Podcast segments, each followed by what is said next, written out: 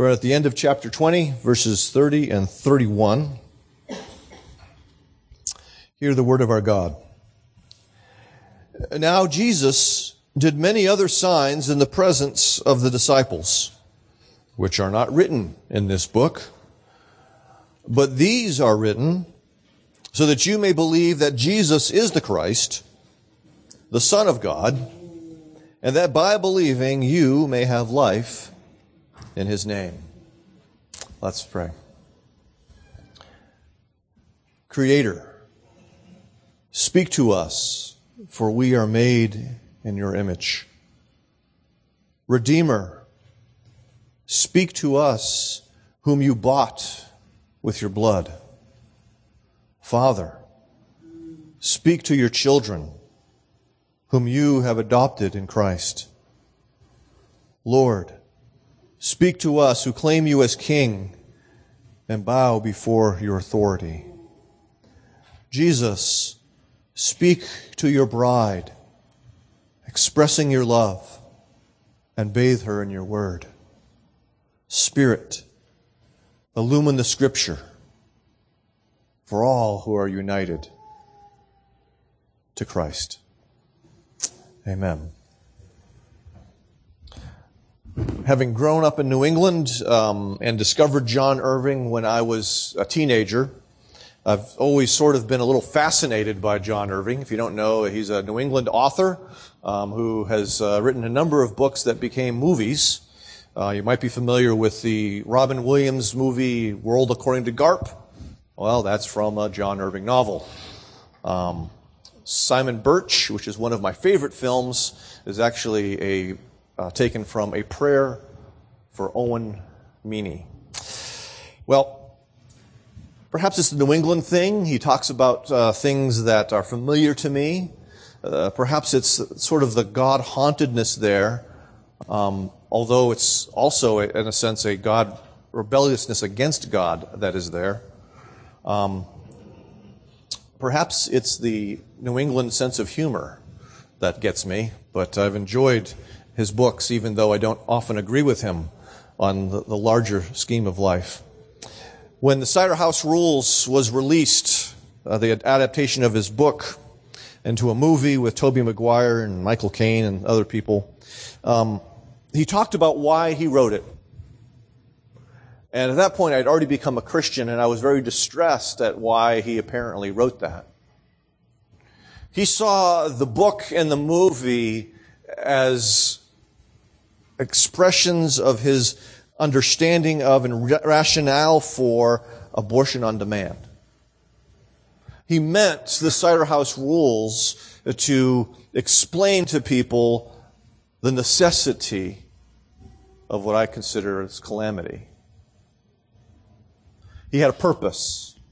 And that reminds us that authors often have a purpose in what they write and you know, why they write things.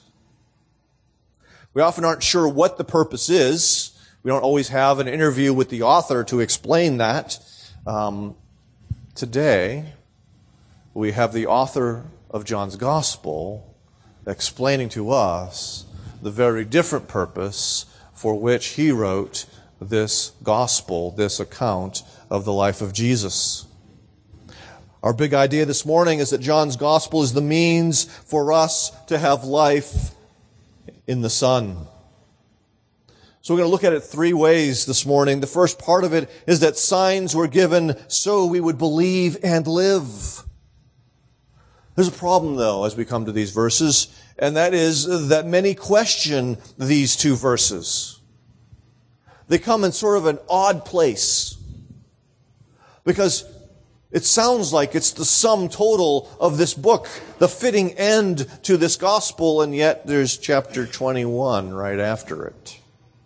And so it seems strange in its placement. So some have thought maybe it belongs somewhere else. There's another question that arises as we think about these two verses. Is John speaking of the immediate context which is where some people go because it's, you know, chapter 21. They think, oh, he's just speaking about the, the resurrection of Christ. I think it's about the whole book. And what I'm going to say this morning ties into the whole book. What does John say here? He starts off with the notion that Jesus did many other signs in the presence of his disciples. John is telling us right off right here that his history of Jesus' life is not exhaustive. That he could have written much more. That we could have a much longer sermon series on the Gospel of John, but we're not. Okay? There's much more that he could have said, just as there's much more as I could have said about it. Jesus did far more than what we read here in the Gospel of John, far more than what we read about in the other three Gospel accounts, but these things were written for a reason. John is selective about what he writes for us. He wrote these things down. He wrote them down for a purpose. We see that John is not the only person who writes for a purpose in scripture. We heard from Romans 15 that whatever was written in former days was written for your instruction, that through endurance and through the encouragement of the scriptures, we might have hope. And so Paul says the Old Testament was written so that you would have hope, that you would be able to endure, that you would be encouraged. We heard as well from Psalm 105, and part of what that, why I put that in there was the notion of the telling forth of God's marvelous works. And then Psalm 105 lays them out. Some of them, anyway. We see as well in 1 Corinthians 10, Paul writing again, but saying something slightly different to the Corinthians. Now these things happened to them as an example, but they were written down for our instruction on whom the end of the ages has come. And he's talking about the warnings. He says, those bad things that the Israelites did and the judgment of God came, that came upon them was written for our instruction so that we would not walk in those sins we would walk with God. So, why did John write these things? He says, so that you may believe. Sounds sort of simple. John wants his audience the original audience, Jew and Gentile, as well as everyone, Jew and Gentile, who would read this gospel account since that point in time, to have faith, to come to a saving knowledge of Jesus Christ as he is presented in this gospel of John's. Let us remember what faith is for a second before we get ahead of ourselves, lest we assume everyone knows what faith really is. And I always go back to the, to the quote I have from J.I. Packer in his book, Knowing God. Faith is self-abandoning trust in the person and work of Jesus Christ. And so it means I stop trusting in me. I stop trusting in what I do and I stop uh, trying to control my life and I I throw it all on Christ. And John's gospel reveals who he is and reveals what he's done, the person and the work of Jesus Christ for our salvation. And so John is inviting us and all who read to trust in a particular Jesus. Not the Jesus of our own imaginations, but the Jesus who is revealed in the texts of scripture. And now, just saying that brings up, I think, two tensions. At least it does for me. As I consider the whole of John's gospel, and the first tension that we find, I find in John's gospel is the tension between the universal and the particular. Because on the one hand, we see in John 3, for God so loved the world some sense of universality. And on the other hand, we see that Jesus laid his life down for the sheep. And not everyone is his sheep. And so we have this great tension that exists not only in the whole of Scripture, but in this one gospel account.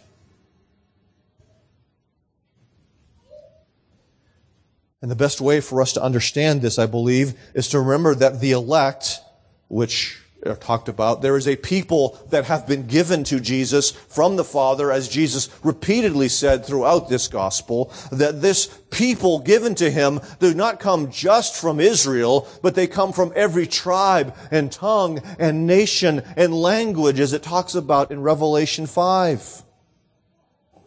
He purchases these people with his blood from every nation, but he does not buy every nation, if you get the distinction.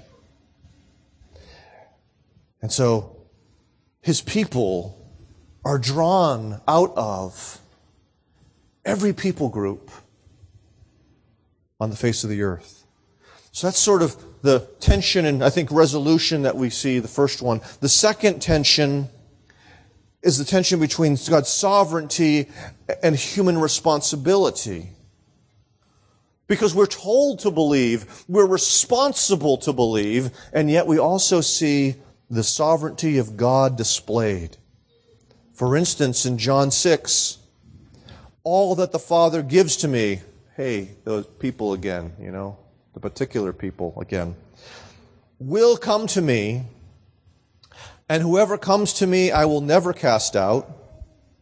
And then he says in verse 44, so they understand all of this better, no one can come to me unless the Father who sent me draws him. And so there's a divine sovereignty that is necessary for anyone to come to Jesus. So, how is this, how are we supposed to make sense? John, of course, having written those very words, would believe in God's ultimate sovereignty and the salvation of individuals. So why is he writing a book?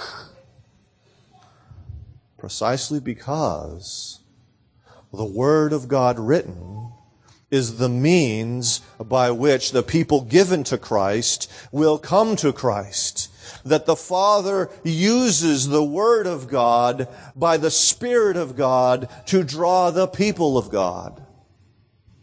That's what's going on.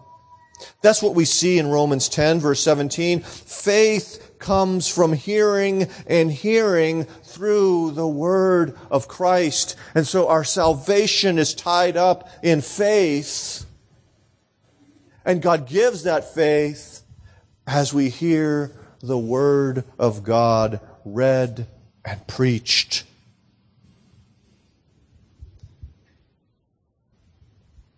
Sometimes we discount the Word of God preached. It seems foolish. I hear all the reasons. People have attention spans of only 20 minutes. People are all visual today because they watch too much TV and have iPods and iPads and everything else. And but God uses His Word.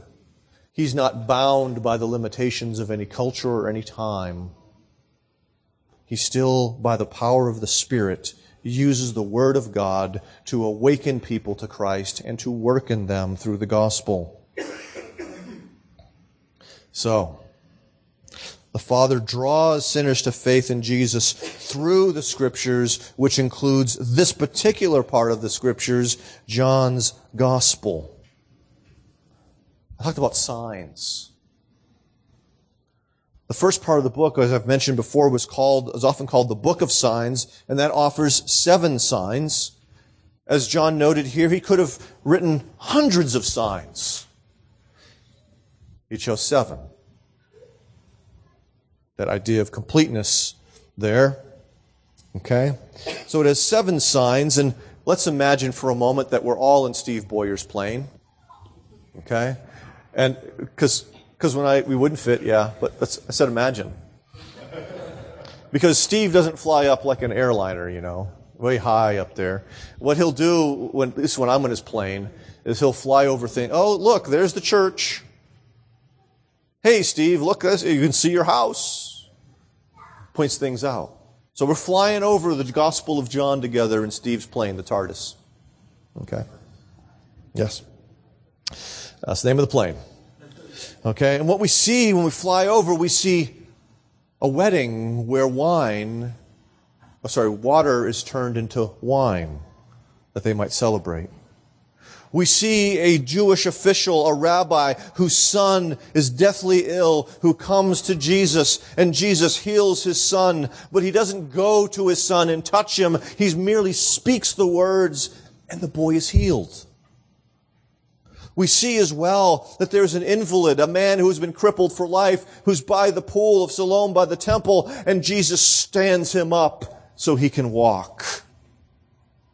We see Jesus feeding 5,000 men and all of their wives and children in the wilderness where there's no 7-Eleven. Actually, you need more than a 7-Eleven for that. There's no fries, the plunder. We see Jesus walking on water. We see Jesus encountering a man who was born blind and giving him sight.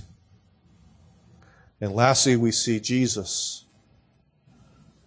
giving life to his dead friend Lazarus, calling him out of the tomb that he's been in for a few days when everyone knew he was dead.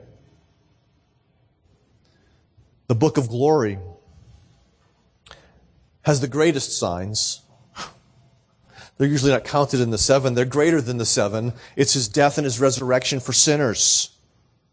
But all of these signs, all are intended to authenticate Jesus as to who he is. They're meant to be a big signpost going, this is the one, this is the one, this is the one. In Acts 2, Peter says this very thing.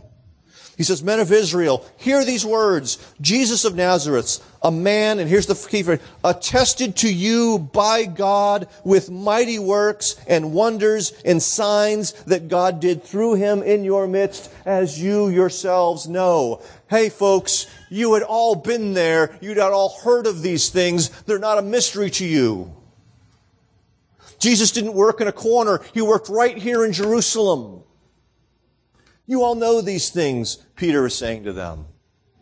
And we know these things because Peter and John and Matthew and Mark and Luke have written these things down for us because they attest to the reality of who Jesus is. And it's important we have these things because he's not just a great teacher. He is a savior. Why is faith important? John tells us that by believing you may have life in his name. And so what's on the line is eternal life, spiritual life. Because he's speaking to people who already have biological life. You're breathing, right?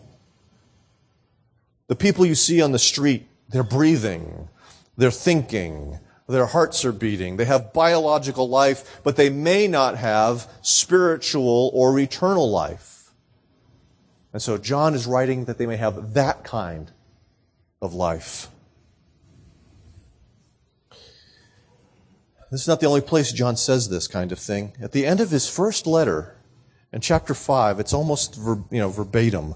This is the testimony that God gave us eternal life, and this life is in his Son.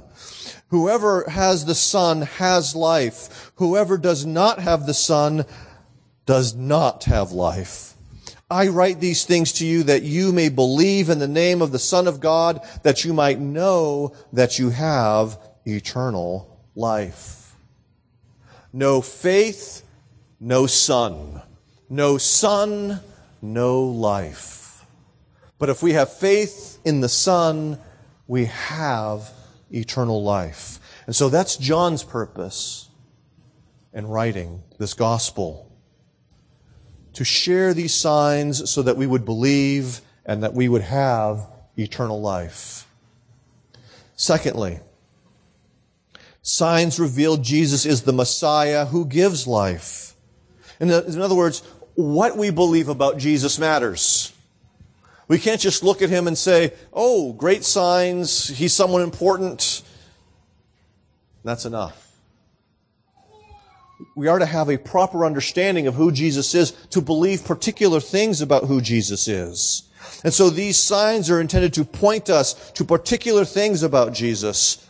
He says, first off, that they might believe that Jesus is the Christ or Messiah, that Jesus is the promised one who restores Israel to God.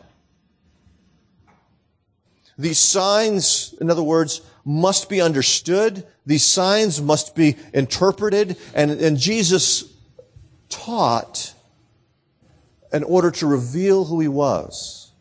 And many of these teaching moments were explaining the signs that he did.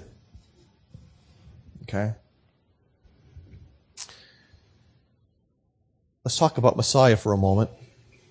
Contemporary Judaism, and by that I don't mean like today, but I mean his contemporary Judaism, stressed the Davidic or kingly Messiah precisely due to the fact that they were being oppressed by the Romans.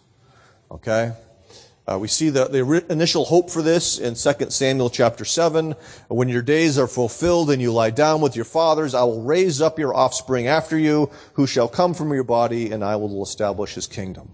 And so they're looking for a Davidic king who will come and rule over them and protect them, set them free from those nasty Romans and everything else.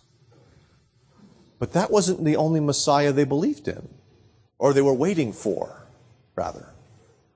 Some, especially the people in the Qumran community, which was basically, um, if you could think of a, a group of Israelites, a group of Jews who were even more strict and religious than the Pharisees. Okay, they had withdrawn from society, they had their own community, and they had very conservative beliefs. Okay? They and some others also believed in a priestly Messiah. That there was going to be a second, an additional Messiah, and they tended to focus on this one, someone who would not just be a king, but would purify all of Israel because they recognized the sinfulness of Israel. And so they saw that, that they needed someone to purify them. And what we find in John's gospel is that Jesus is presented to us as a Messiah who is prophet, okay, like unto Moses, one who's greater than Moses, who is priest, who is the Lamb of God who will take away the sins of the world, and who is king because he is, of course, the son of David. All three offices united in this one person that they called Messiah. Additionally, let's jump in our plane again. Well, Steve's plane again. Let's do another flyby over John's gospel, and Steve is shaking his head. I don't know why he's shaking his head. We see as well that Jesus is Jacob's ladder. That he's the one upon whom the angels ascend and descend. I just did that backwards. Ascend and descend to bring the blessings of God to God's people. He's the one. He's the instrument of our blessing. He is, as we saw after the feeding of the 5,000, he declares himself to be the bread of heaven, the one who sustains God's people during their pilgrimage. Later we see that he is the one as we fly by. We see these gigantic springs of living water that he gives us to sustain us during our pilgrimage. That's remarkable when you think about it. We live in a desert.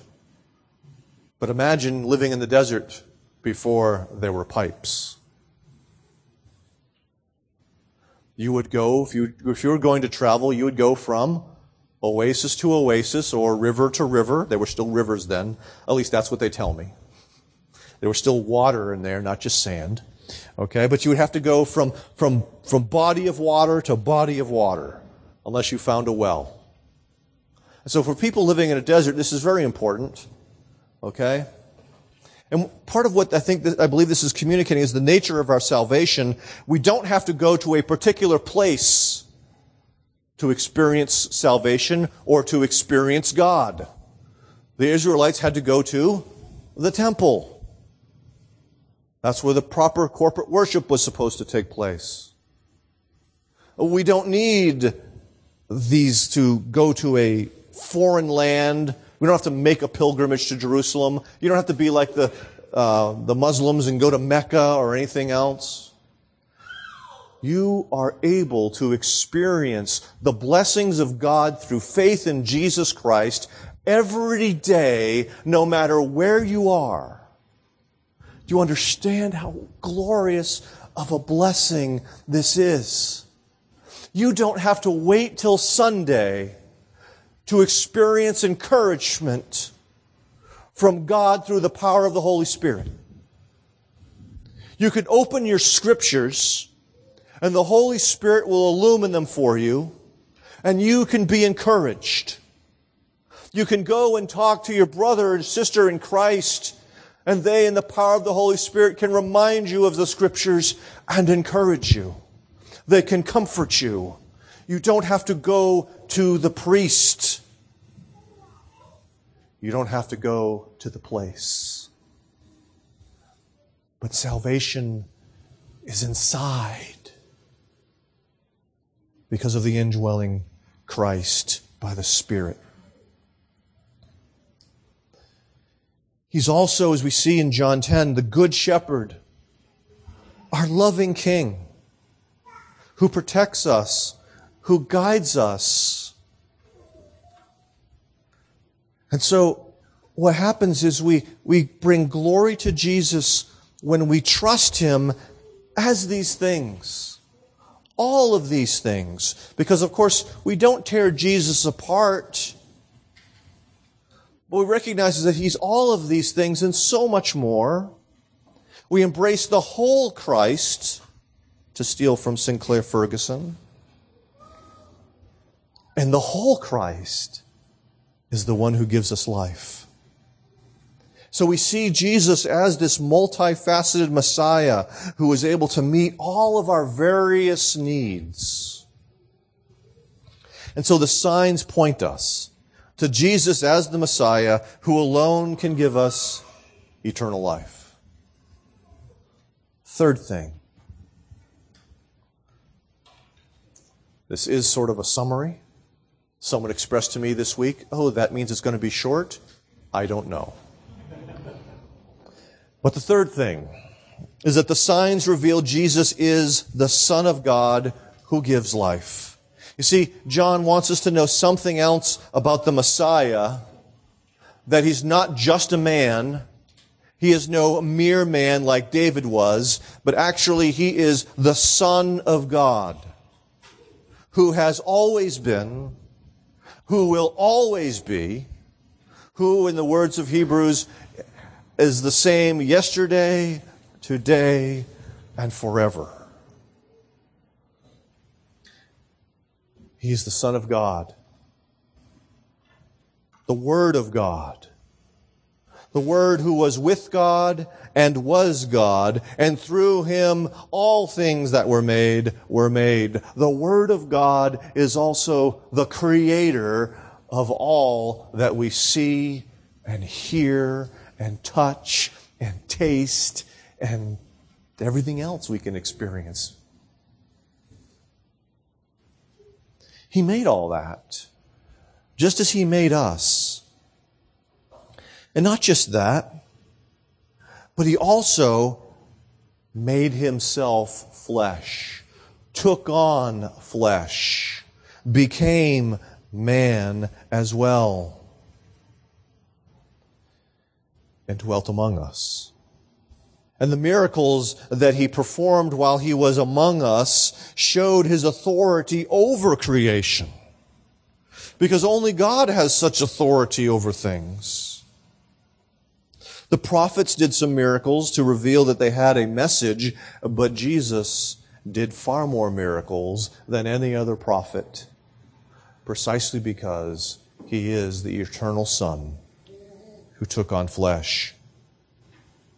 As we see in the first chapter, he is the one who has life in himself precisely because he is divine. He has what's called aseity or self-existence. He's not, his life is not contingent upon anyone or anything else. Only God is a non-contingent being. You are contingent. If you don't believe that, all we have to do is deprive you of air for a couple of minutes. That sounds too scary, try not eating for about a year. Okay? Or not having water. We're dependent, that's what contingent means. We're dependent on so many things for our physical life. Jesus is dependent upon none of those things for his life because he has always been and gave life not just to creation but to humanity. Let's continue our flyover. He's revealed as the light of the world the one who grants light and guidance to all who believe. He is the one who declares that before Abraham was, I am.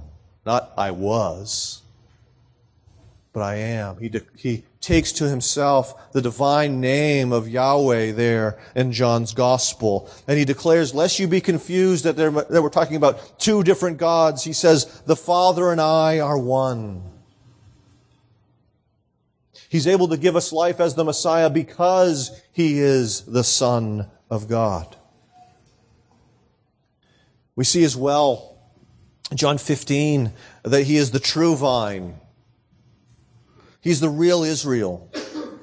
He's the one through whom life flows to the branches. And so the branches have to be connected to him by faith or they die.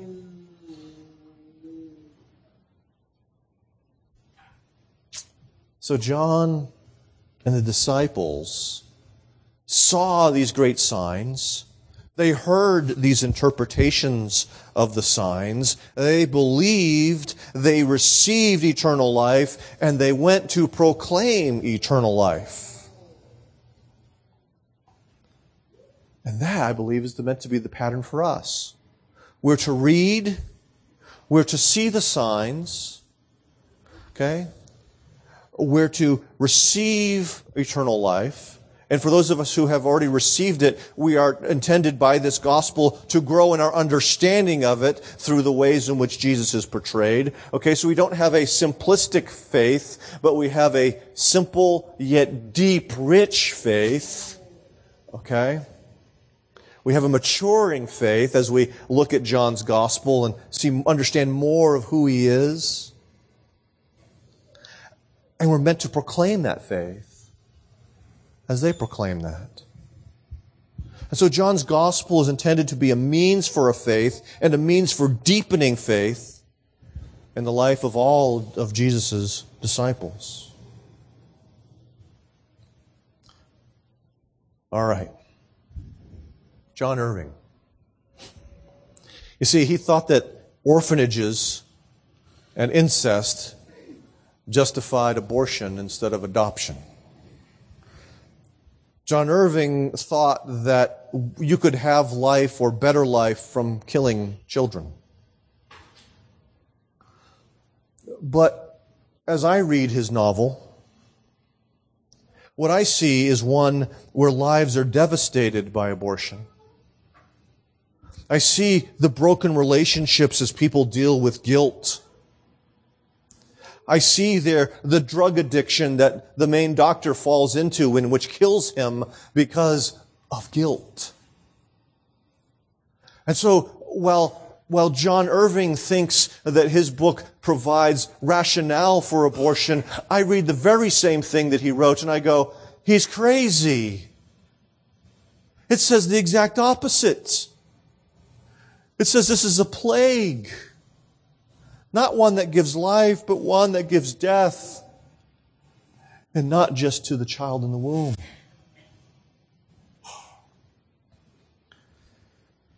The, the Apostle John's purpose was to show us how we have life through faith in the bleeding, dying Messiah who rose again from the dead and so this John story is so much better than the other John story. This John story is not a novel, but it's true. And when we believe this story, this story begins to shape our lives. It begins to align us with God's character, begins to align us with God's purposes. And so this story that John tells calls us to be a people who partake of real life in increasing measure. And a people who proclaim that life in increasing measure. This book, this story, is so much better than anything John Irving or anyone else has ever written. Let's pray.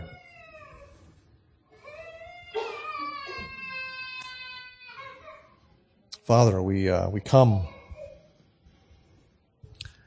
because you have been gracious, because you have been kind, you have been merciful and wise, in sending your Son to be the Savior. And most of us in this room have partaken of this. We believe that Jesus is the Messiah. We believe that Jesus is the Son of God.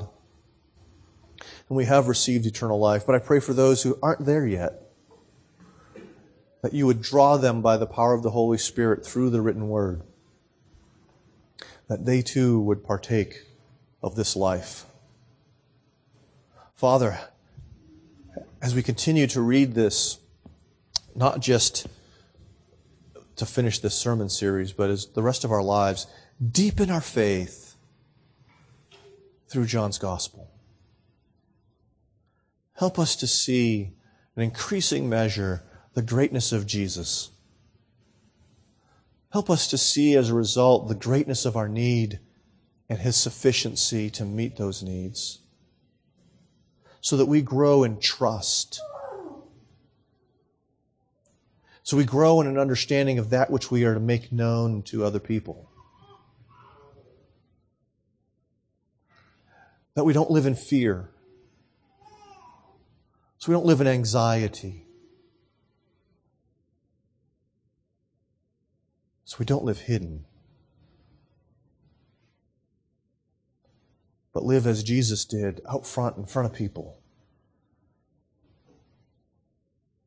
Because we trust you more than we're afraid of the world. And so work in us by your word, work in us by the Spirit, that these things would be true of us. And we ask this in Jesus' name. Amen.